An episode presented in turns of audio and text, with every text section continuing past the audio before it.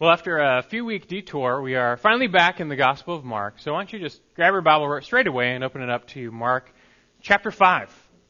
Mark chapter 5. It's always uh, gripping and exciting to see Jesus in action. And the passage we have today is no exception as we come to witness two of the most memorable miracles Jesus ever performed. I think even unbelievers are captivated by the life of Jesus because it's kind of like watching a tornado in reverse. When Jesus moves through an area, he leaves behind him a distinct path, not of destruction, but of restoration. Everywhere he goes, following him are lives that are put back together. Things are made right in his wake. And just this past week, dozens of tornadoes ripped through the south. Happens every year. We, we know to expect it. We're familiar with the images of the destruction. You have this perfectly good town, and, and all of a sudden, a mile long strip is missing from the whole town, and it's just destroyed and devastation and scattered debris, and it's, it's just helpless. But can you imagine? What if there was a tornado that worked in reverse? And think of all that destruction, that mile wide path of destruction. Another tor- tornado comes and it follows the same path. And as it goes through, instead of destroying, it puts all that debris back together and makes it all perfect. As it passes through, trees are, are mended and replanted. Telephone poles are put upright, their cables reattached. Mangled cars are untwisted, they look brand new. Shattered glass is perfectly reassembled without a scratch. And, and wood and drywall and brick swirls around and manages to land as perfectly formed houses. Even those who lost their lives in the tornado are, are brought back to life. And the answer is no. No, we can't imagine that. We can't picture that. that. That's just silly. There's no such thing as a tornado that works in reverse. It's, it's impossible. That's what makes watching Jesus so, so marvelous. He's like a tornado that works in reverse. Wherever he goes, he restores instead of destroys. And he does the impossible. And you know, until Jesus came along, no, we, we couldn't imagine someone's limb just being instantly regrown. We couldn't imagine blindness being undone, leprosy being cured, deafness being banished, even the dead being raised. We say that that's impossible. That that can't happen. It's not supposed to happen. But he came and, and he did it. Time and time again, he demonstrated the power of God, the power of the Creator. And so it begs the question what does that really say about who Jesus is? That's the question we asked in Mark chapter 4 after the stilling of the storm. Who has such power over nature? That's the question we asked at the beginning of Mark chapter 5 with the casting out of the, the thousands of demons from the Gerasene man. Who has such power over Satan and demons? And that's the question we're going to be asking this week and next as we witness Jesus heal an incurable disease and even raise a girl from the dead. Who has such power over disease and who has such power even over death? And the answer is God. God alone has that power. And that's one of the main reasons these four Gospels are written that you may know that Jesus, He's the Christ, but He's also the Son of God. He's God in the flesh, and He's the answer to your every problem. The threat of, of nature, the threat of Satan and demons, the threat of disease, the threat of death, all of which, by the way, are consequences of sin. Jesus answers them all. He defeats them all. He can rescue you from them all. That's why we call him the Savior. Only we ask, can, can he really do it? Can he really save? Is he really who he says he is, the, the Son of God? The answer is a yes, and, and read for yourself. Read for yourself. Again, that's why these things are written. That by, that by reading you may see Jesus for who he really is, and, and then by believing you may have life in his name. And like those in our passage today who reach out to Jesus in faith, you too can, can reach to him and be saved and be delivered. In the passage we have before us, we witness his power to save, his ability to save, his willingness to save, and so the real question is not about Jesus, it's about you. Can he save? Can he really save? Yeah, it, it's an obvious yes when you when you just read. Yes, he can save. That the question then really becomes, well, are you going to believe? Will you believe? Will you reach out to him in, in faith? Will you go to him and be saved? That's the real question. It's for you. And it's inescapable, especially after what we see this morning with this pair of, of miracles. There's more to say about this, but first want to get us into our, our passage. You know, where are we again? We've, we've taken a three week detour studying a, a three week series on what the Bible says about demons after seeing this amazing story from Mark chapter 5 with the Gerasene demoniac, this demon possessed man. But now we're, we're back in the text, we're moving forward.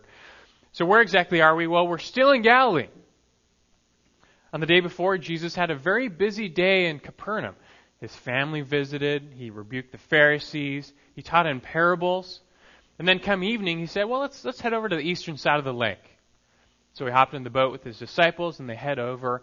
Turned out to be quite an eventful journey, though, because in the middle of night, this massive windstorm slammed on the lake. It threatened their lives. They thought they were going to die.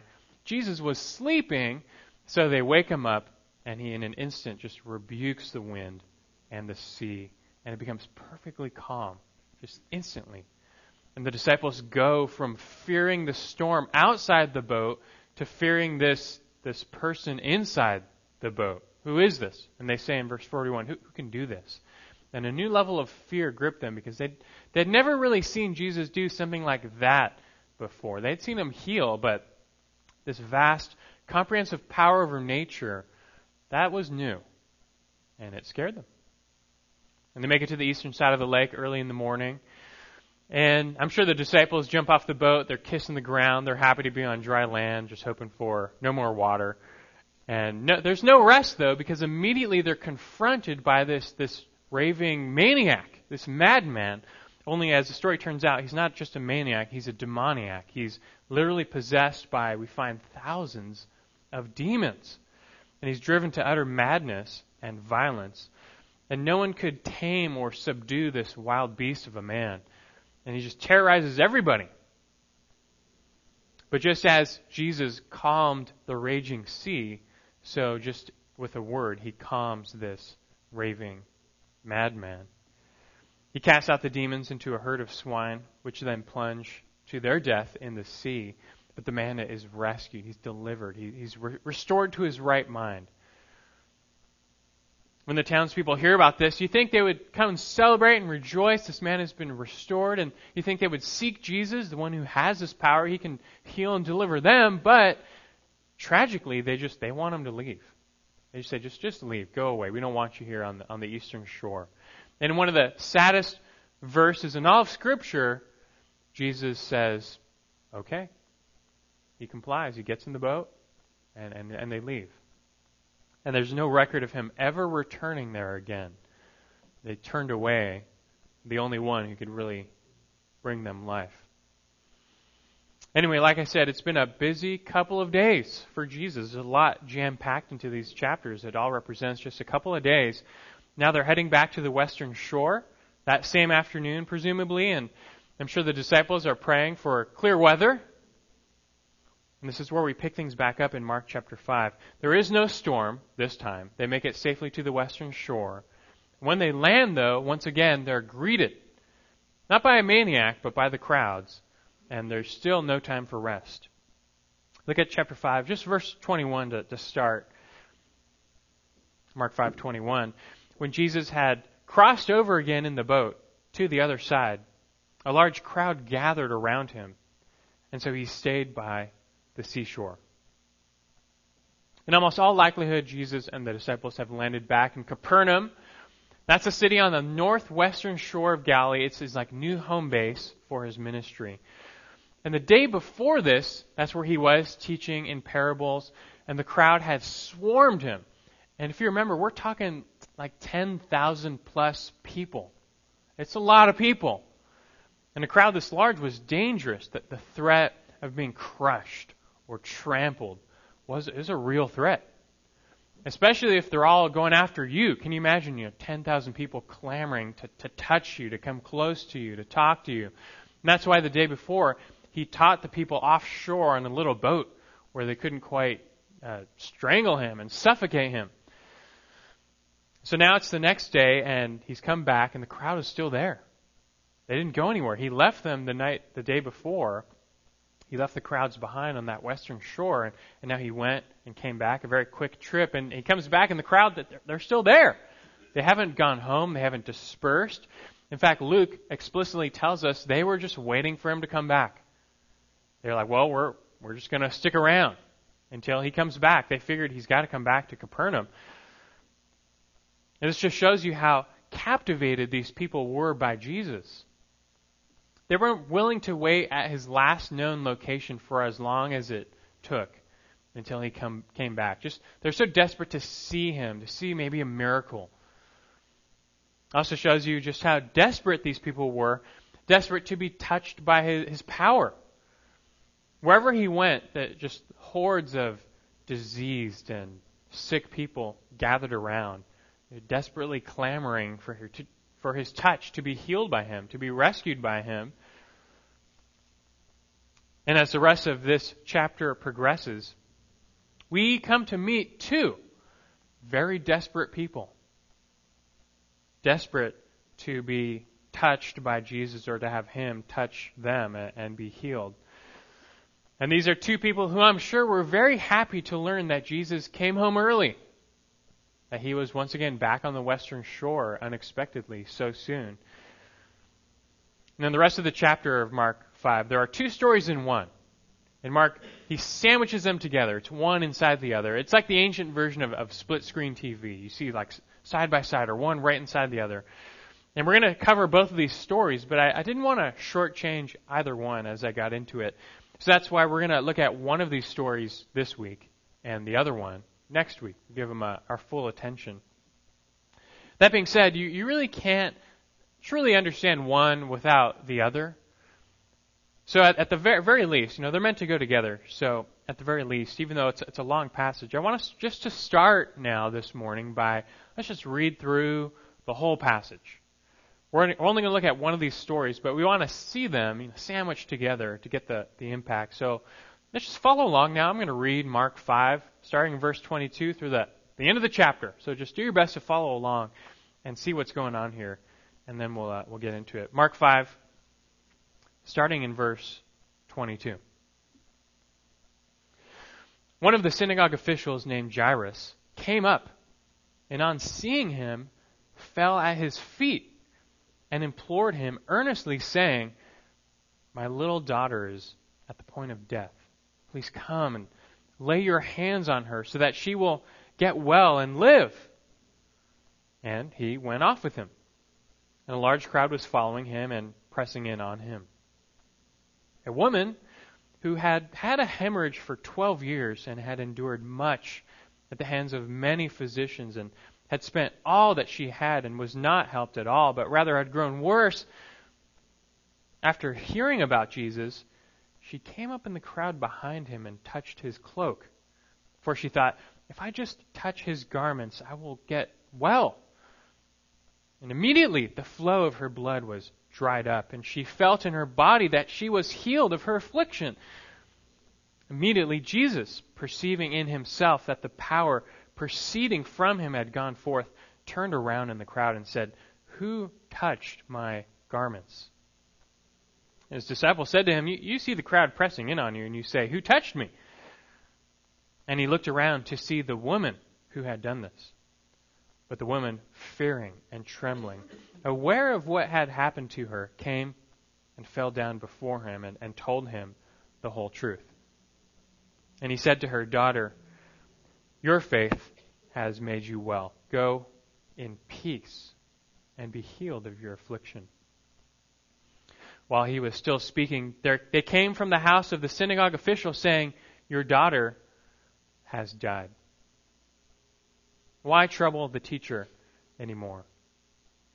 But Jesus, overhearing what was being spoken, said of the synagogue official, Do not be afraid any longer, only believe.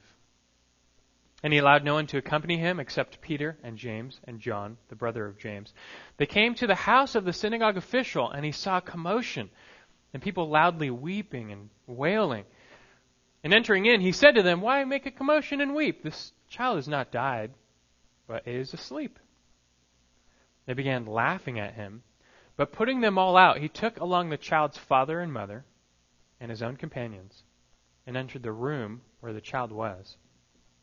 Taking the child by the hand, he said to her, Talitha cum, which translated means, Little girl, I, I say to you, get up. Immediately the girl got up and began to walk, for she was 12 years old. And immediately they were completely astounded. And he gave them strict orders that no one should know about this. And he said that something should be given her to eat. Now, both of these stories are remarkable. But I think one of them clearly takes the cake. Right? I mean, is that, is that right? Did we, did we really just read about a resurrection?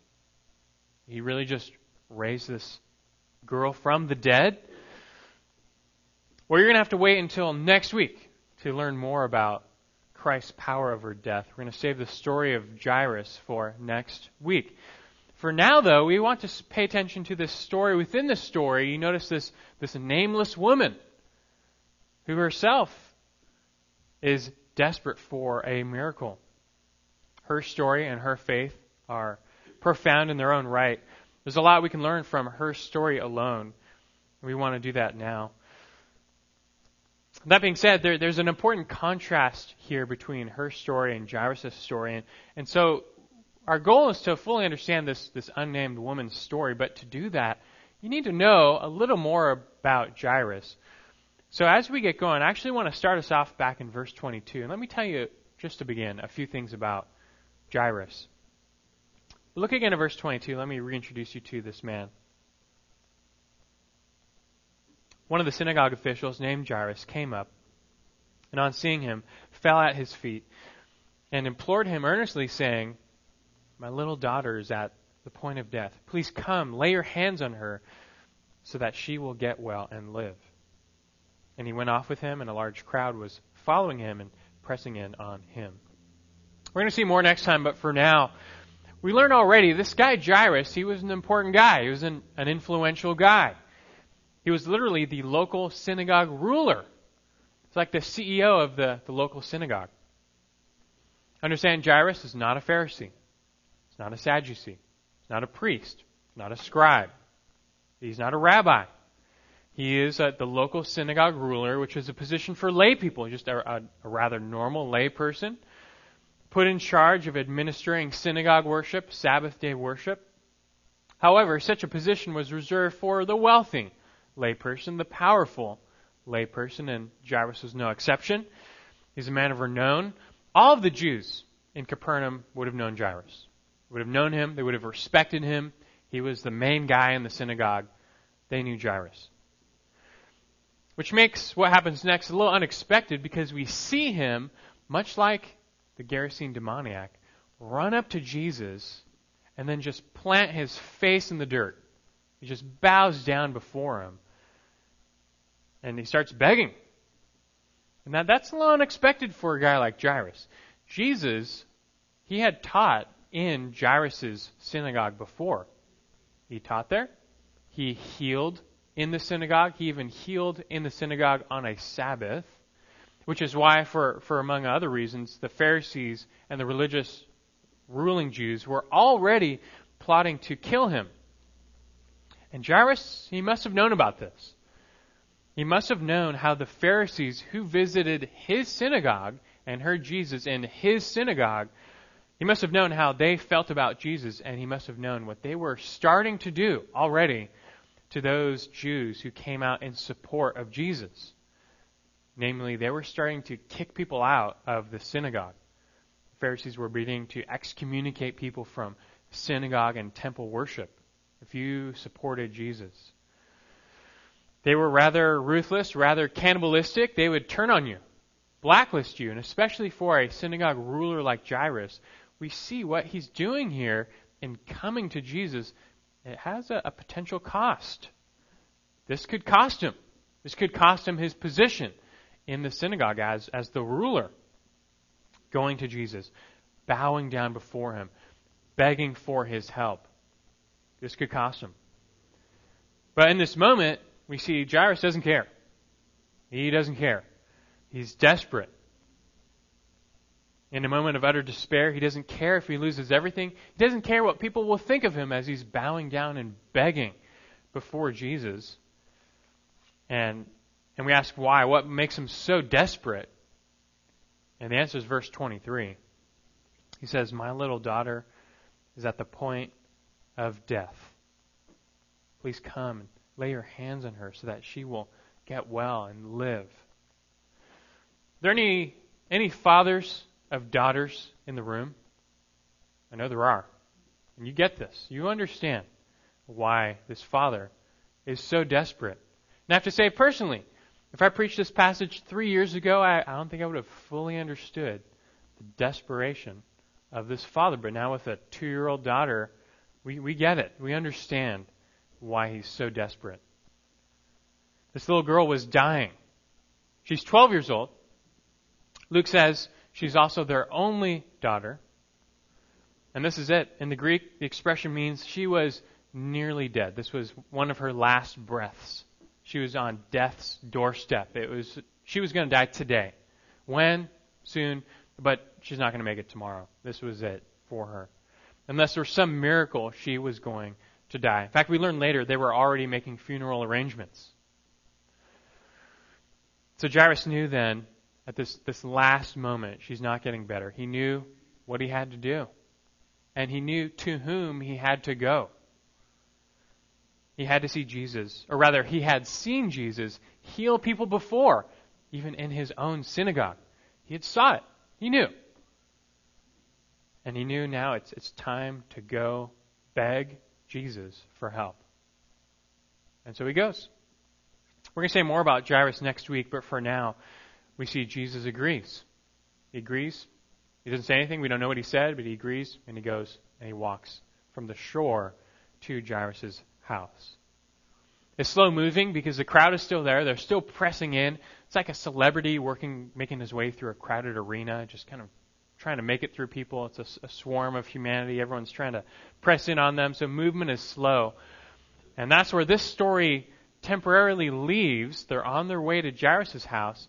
And now our attention focuses in on this crowd. There's thousands of nameless faces, and our attention is focused on, on one of these nameless faces.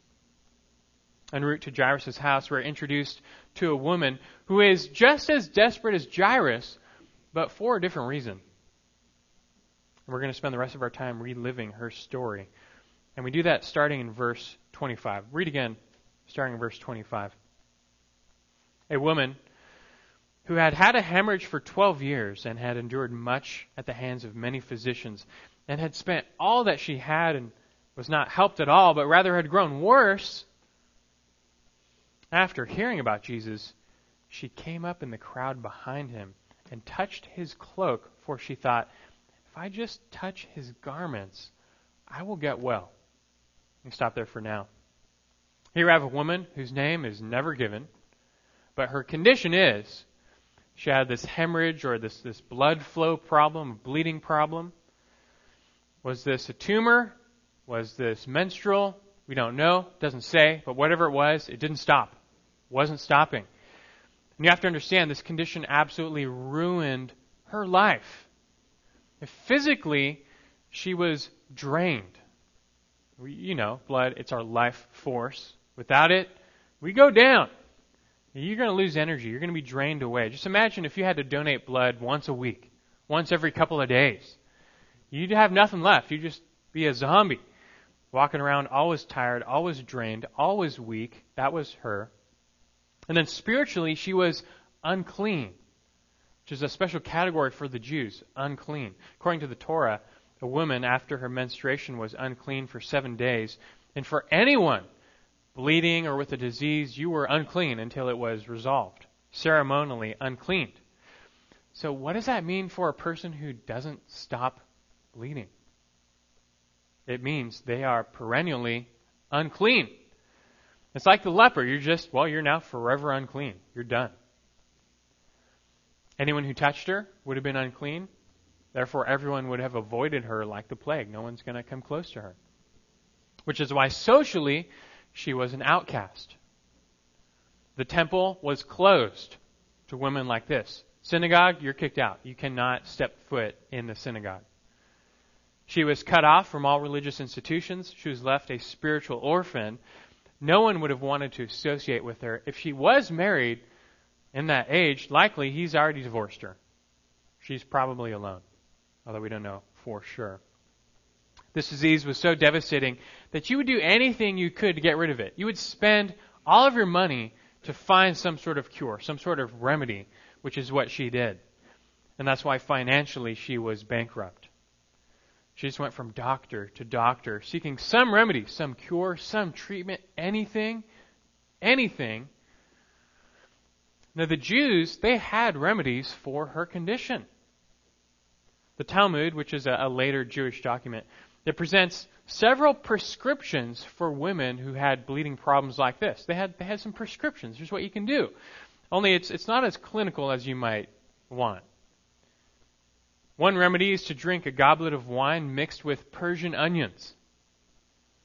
Another is to carry the ashes of an ostrich egg in a special cloth. Just carry it around. And another remedy, it's how some people cure hiccups today. Have someone come up behind you, scare you, and say, Arise from your flux. Not instilling a lot of hope. Obviously, these aren't going to work, but she, she didn't know better. She didn't know. They're doctors, and away her money went. Nothing helped. Mark paint, paints these quack doctors in a pretty negative light. They took all her money and they gave her no help. She got worse.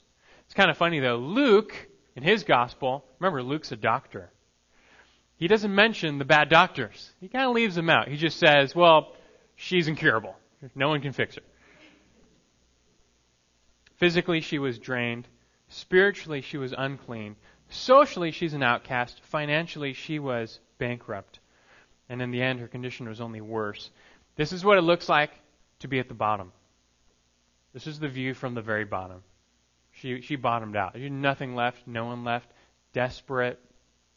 Verse 26 powerfully paints this escalating picture of her desperation with a, a flurry of Greek participles, which just says this having a blood flow, having suffered from many doctors, having exhausted all her wealth, having not improved, but having gotten worse. That's verse 26. And for 12 years, it was like this. 12 years. Can you imagine that? Okay, maybe a week, but 12 years like this. And so now you, you can understand her desperation. You'd, you'd be desperate too if this was you. This desperation finally drives her to Jesus. She's heard the stories. She's heard. By now, hundreds of people have stories of how they were healed by Jesus. She's heard the blind, the deaf, the crippled, it didn't matter. All manner of sicknesses were being instantly cured by Jesus. And most of these stories of his healing involve him healing how? Just by a touch. Just by touching someone. Remember the, the leper from Mark chapter 1? How did Jesus heal that leper? By touching him. And that story, if she knew it, must have given her great hope because the only person more unclean than her was a leper. But Jesus touched that leper and cured him instantly, banished his leprosy forever. And surely this is why she gets it in herself to go to Jesus. She's ashamed, though. She's embarrassed. She's humiliated. She's scared. So she wants to do this in secret. Let's just kind of do this undercover, a stealth operation. She doesn't want this to be, to be made known. And so she reasons the best thing to do, just, just sneak up on Jesus in the crowd behind him and, and, and just touch his clothes. That's all I got to do. Just, just touch his outer garment and sneak away. Jewish men at the time commonly wore tassels to represent their devotion. And so she's reasoning to herself, if I can just, just merely tug on one of his little tassels, I'll be healed. And she believes that. I'll, I will be healed if I can just touch his clothes. That's all she needs. Just barely touch his clothes. She fully believes she will be made well. And then here he is. Here comes Jesus. He's just landed back on the western shore. So she, she goes to see him. He gets a little closer and a little closer, maneuvering her way through the crowd, probably trying not to touch anybody. But she's got to do it. She's close. Close enough to see him, close enough to hear him now. And she sees Jairus. And she hears Jairus. And maybe she knows Jairus. Maybe Jairus is the one that kicked her out of the synagogue. But now, here he is. He's on the floor. He's begging Jesus to come heal his daughter. Jairus, or Jesus, presumably says okay, and they get up and they start walking to Jairus' house. The crowd is going with them. So she says, This is it. This is my chance. This may be my last chance. I have to, I have to do this.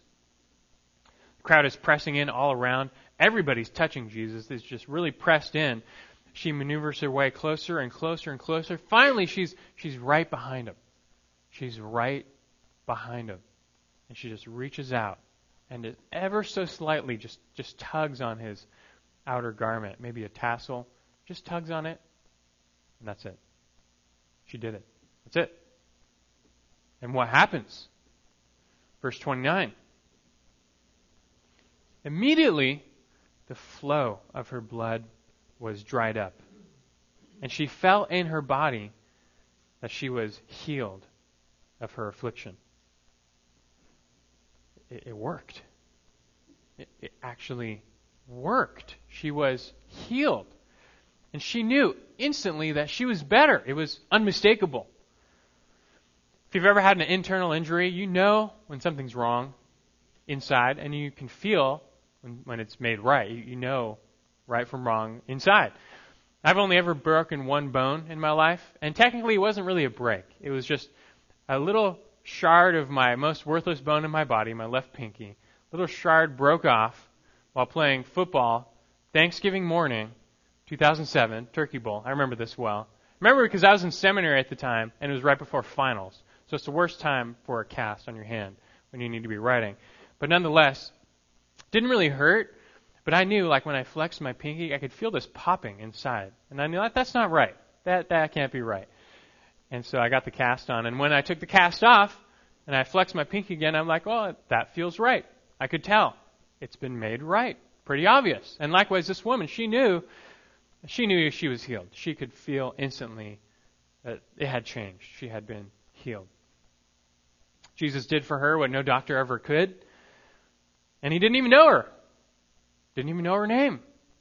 Didn't know who she was. Didn't know anything about her. But she was healed. At least not yet. That's what we see in verse 30. He, he wants to know her. Look at verse 30. Immediately, Jesus, perceiving in himself that the power proceeding from him had gone forth, turned around in the crowd and said, Who touched my garments? His disciples said to him, you, you see the crowd pressing in on you, and you say, Who touched me?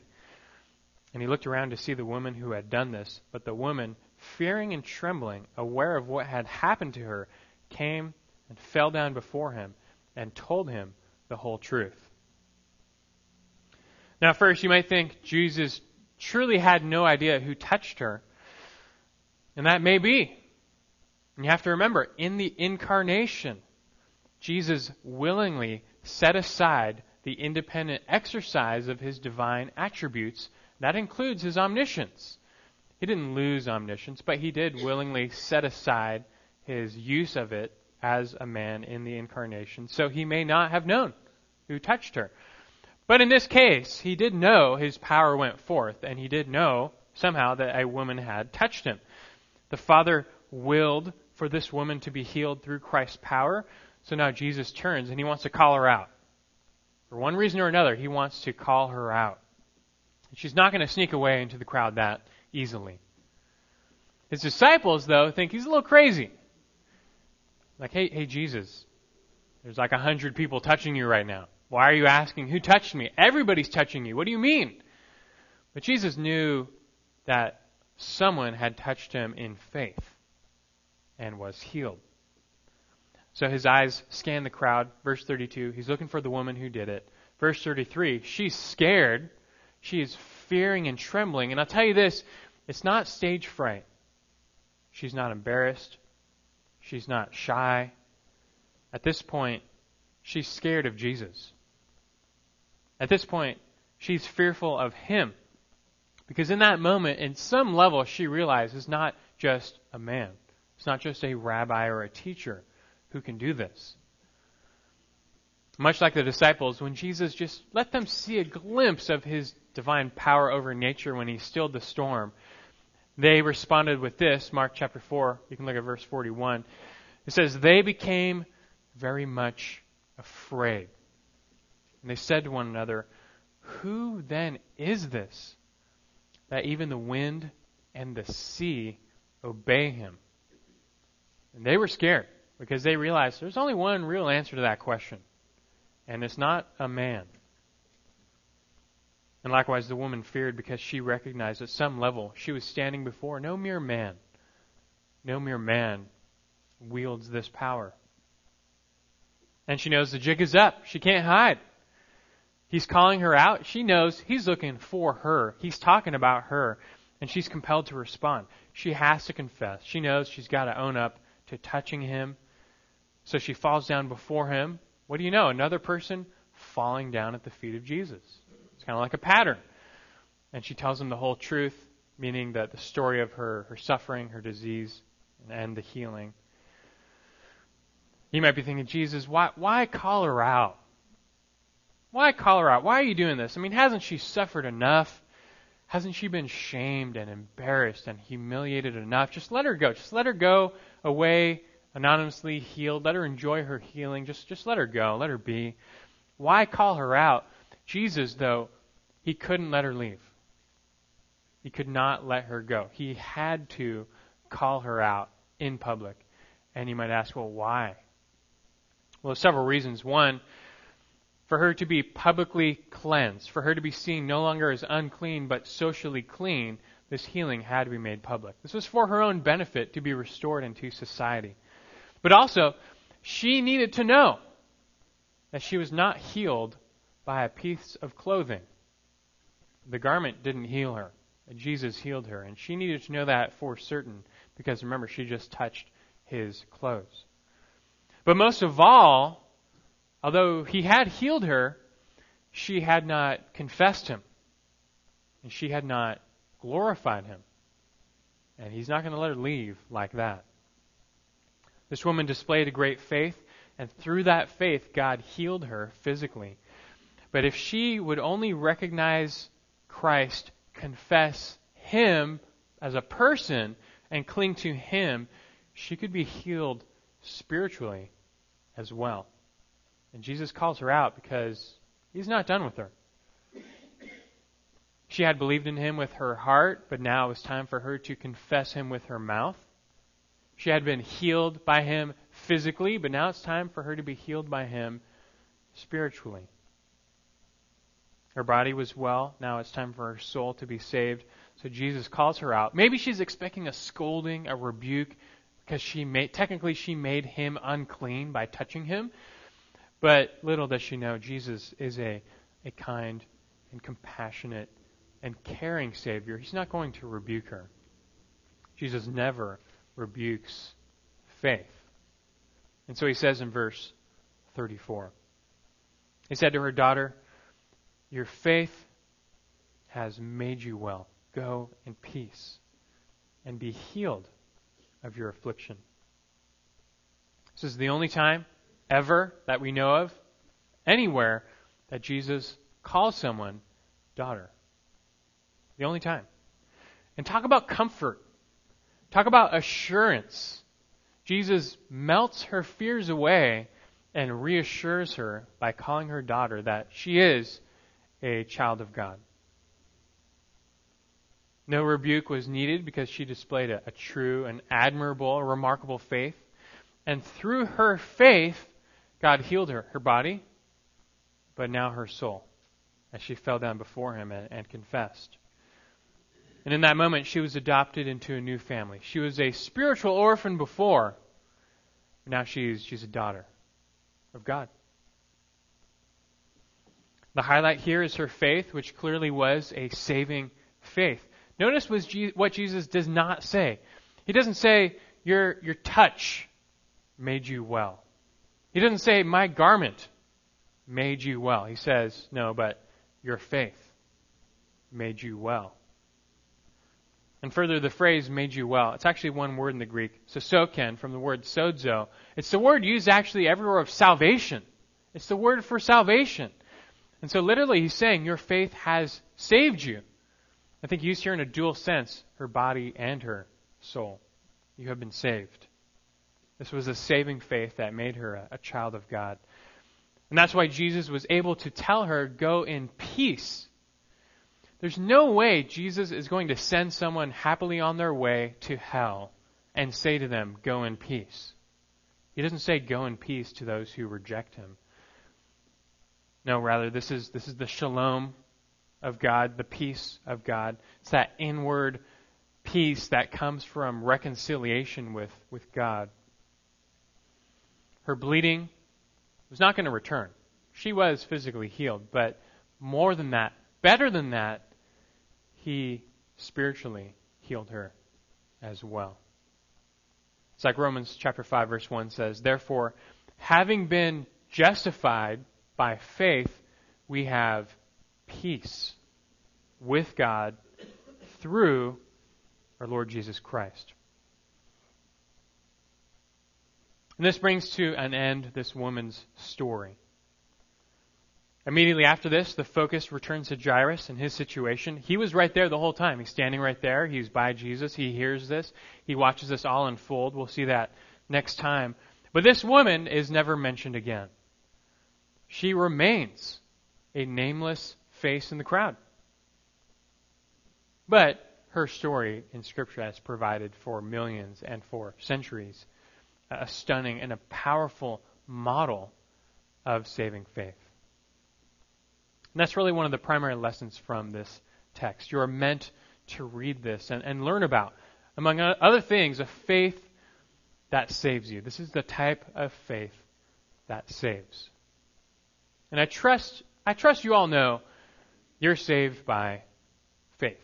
You know that, right? You're saved by faith. But, but wait a second, because the Bible mentions and gives examples of some people who they claim to have faith. They said they believed in Jesus. They even called him Lord. But they weren't saved. They were condemned. They ended up in hell.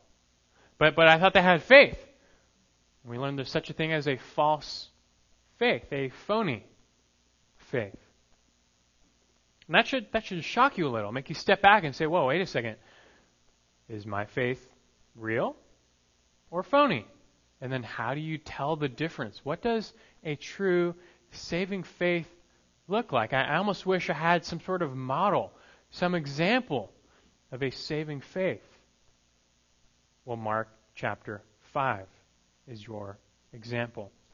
Much like Hebrews chapter 11, the Faith Hall of Fame, this woman provides an excellent example for us to show us this is the type of faith that saves and pleases God. This is it. You want an example? Here you are. This is what saving faith looks like.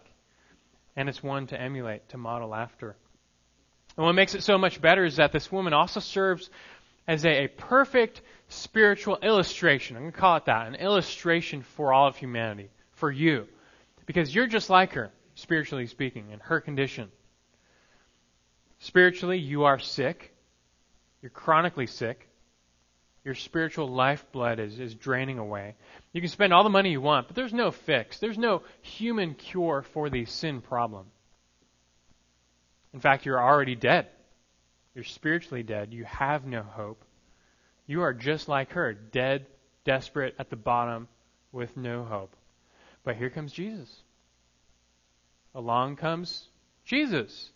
And you don't, you don't see him. You don't see him, but you, you hear about him. You've heard about him. Much like the woman. You hear that he has the power to change you, the power to transform you, the power to heal you, the power to save you. You hear about it, much like the woman. At first, she only heard about it. So the question is, what are you going to do next? What are you going to do? You heard about it. He's the answer to your problems. What are you going to do? Saving faith goes. Doesn't just hear, doesn't just intellectually believe, but it goes. It acts. It follows. It reaches out. It touches. It won't let Jesus pass by. It believes in God's power to transform, and then it acts accordingly. That is saving faith. And this woman displayed it profoundly. And then when she laid hold of Christ, what happened? She was healed. And likewise, when you embrace Jesus as Lord and Savior, when you truly lay hold of Him in faith, you believe, you follow, you too are healed spiritually. You are transformed, you're made new, you're born again, you are saved. It's God's power working through Christ, through your faith, will save you. Will save you. I mean, look what great trust this woman had. It's proven by her actions. Faith involves a real trust. It's an extreme trust, and she displayed it and proved it by her actions. Think about this. The greatness of her faith was displayed by the littleness of touch she required. Did you catch that? The greatness of her faith was displayed by the littleness of touch she required to be healed in her mind. She, she believed, she had heard of Christ's power to save, to heal. She believed it. And she believed it so much that she told herself, you know, all I have to do, just, just barely touch him. Just a little pinprick of a touch, and I'll be healed. I'll be, I'll be transformed by that power. Just the smallest of touches. That's, that's an amazing faith. That's, that's pretty amazing. She was really convinced. She was really convicted and convinced that he can do it. I believe. She didn't see it. She heard, but she knew I, I, this is what I'm going to do. This is what I need to do. Just, just the smallest of touches, and I'll be healed. It almost sounds like the biblical definition of faith itself. You know, Hebrews chapter 11, verse 1. Faith is the assurance of things hoped for, the conviction of things not seen. It sounds exactly like that. This is saving faith. And you want some, some more good news? Is that anyone can have this. Anyone can be saved. Anyone can have this type of faith. The good news we learn from the woman is that God does not show partiality. You, you don't have to be special to have this type of faith. And think about these two stories. Granted, we're going to learn more about the details of Jairus next week, but already look at the contrast between Jairus and this woman. Jairus has a name. The woman is nameless. Jairus has a position. The woman's a nobody. Jairus has power. The woman is weak. Jairus has money. The woman's broke. Jairus has a family. The woman is alone. Jairus is clean. The woman is unclean. Jairus is the synagogue ruler. The woman can't step foot in the door. Jairus has health. The woman is sick. Jairus approaches Jesus to his faith, face. The woman approaches from behind. Jairus approaches in public, the woman in secret. But what a contrast. Humanly speaking, the world would say, well, Jairus, he's the guy. He, he's worth saving. He, he's an upright guy. The world would favor someone like Jairus. If anyone's worthy of, of saving and, and helping, well, you're going to help Jairus. I mean, he's the guy. He's, he's got it all. Why help this other person? He's so much more valuable. But look, despite all this, despite her gender, despite her namelessness, despite her uncleanness, despite her shame, despite her condition, Jesus still accepted her. And God still saved her. Which just goes to say that none of that matters. Doesn't matter if you have no money, no position, no fame, no prestige, no health or wealth. It, you don't have to have anything. Because salvation isn't by those things. It's only by one thing. And she had it. And what is it? Faith. That's all you need. In fact, her condition simply meant getting to Jesus was harder. She needed more faith even to get to him. There were more obstacles, but nothing stopped her from going. And that's a saving faith. There's no obstacles. You're going to go. You're going to commit. No matter the hardship, the obstacles, you follow Jesus. That's a saving faith. And so you need to leave all excuses at the door for why God can't accept you. If you think that, oh, God couldn't accept me because I'm such a sinner, so bad, so unworthy. There's no excuse. He can't accept anybody. You realize that? God can't accept anyone. If they stand on their own, on their own two feet, God can't accept you. You're right. But He can accept anyone in Christ. Through Christ, He can accept you. And He does through faith in Christ. You are made acceptable only in Christ. That's how this works. And that's why He is the means of our salvation, and we have to go through the door of faith in Him to be transformed. And so I hope that's your faith. I hope that is your faith in Jesus, that your fa- faith rests in Him alone, exclusively, the only one, the only way. Jesus is still the star here. He's still the spotlight of this passage. And let's not miss this. He just healed her. Fully, completely, instantly transformed her. And so again, you read this passage and we ask, what does this say about who he is? Who can do this? Who can heal like this? Who can banish sickness and disease like this? Who has such control over the world? Who can command arteries and veins to stop bleeding? And they just listen. Only one person can do that. It's Jesus, the Christ, the Son of God. And so you need to believe in him and follow him. When you look at this, you see what Jesus did for this woman. You need to realize he can do the same for you, spiritually speaking. You're the same, just like her, you're desperate. You may not realize it, but you are. You are desperately lost in sin. And just like her, you're hopeless. You have no hope. You may not realize it, but you've got no chance on your own to save yourself, to make yourself right before God. But here comes Jesus. He's, he's passing you by right now. Right now, he's passing you by. So, what are you going to do? Don't let this moment pass by.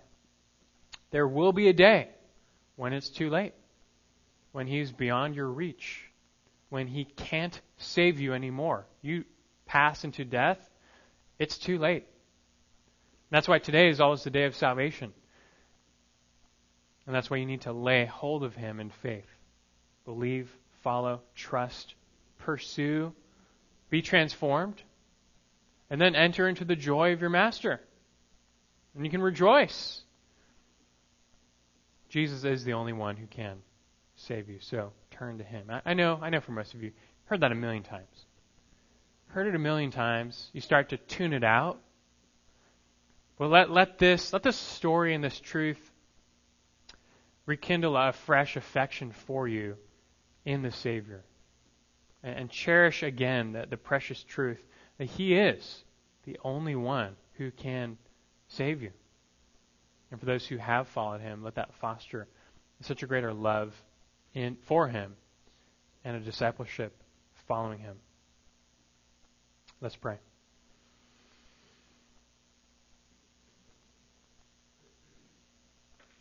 Gracious God, we do reflect, we do remember our Savior and what He has done for us.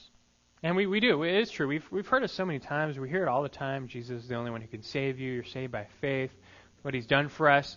And in, in a way, sometimes familiarity breeds contempt, and we just forget. We don't think about it. It doesn't penetrate our hearts, it doesn't move us. And I pray you, you, you scale that all away, Lord. And as we reflect and remember what you did for this woman, how miraculous and and magnificent it was, you can do and you have done the same for us, even more. Totally forgiven, healed, transformed, made new, born again, saved. And what a Savior. What, what a gift given to us. What a work done for us and that we didn't deserve. So I pray we hear these words again, we think about these truths again, and they do impact our hearts to follow that we see Jesus and we're going to follow. Whatever the obstacles, we will follow. We will lay hold of him. We will pursue him, both initially and for the rest of our lives. We will be his disciples, just following him where he goes, living life for him, for his glory, for your name's sake. We commit to that now. I pray for anyone who hasn't, they're convicted, and they too turn to him in faith now before it is too late. And they are transformed and they understand and what this all means and, and the joy of, of Christ. We do rejoice now. We rejoice in our Savior, who gives us a joy because we are made right with you. And so we go in peace. We go now in peace, and we can uh, celebrate all that we have in Christ. In your name we pray. Thank you. Amen.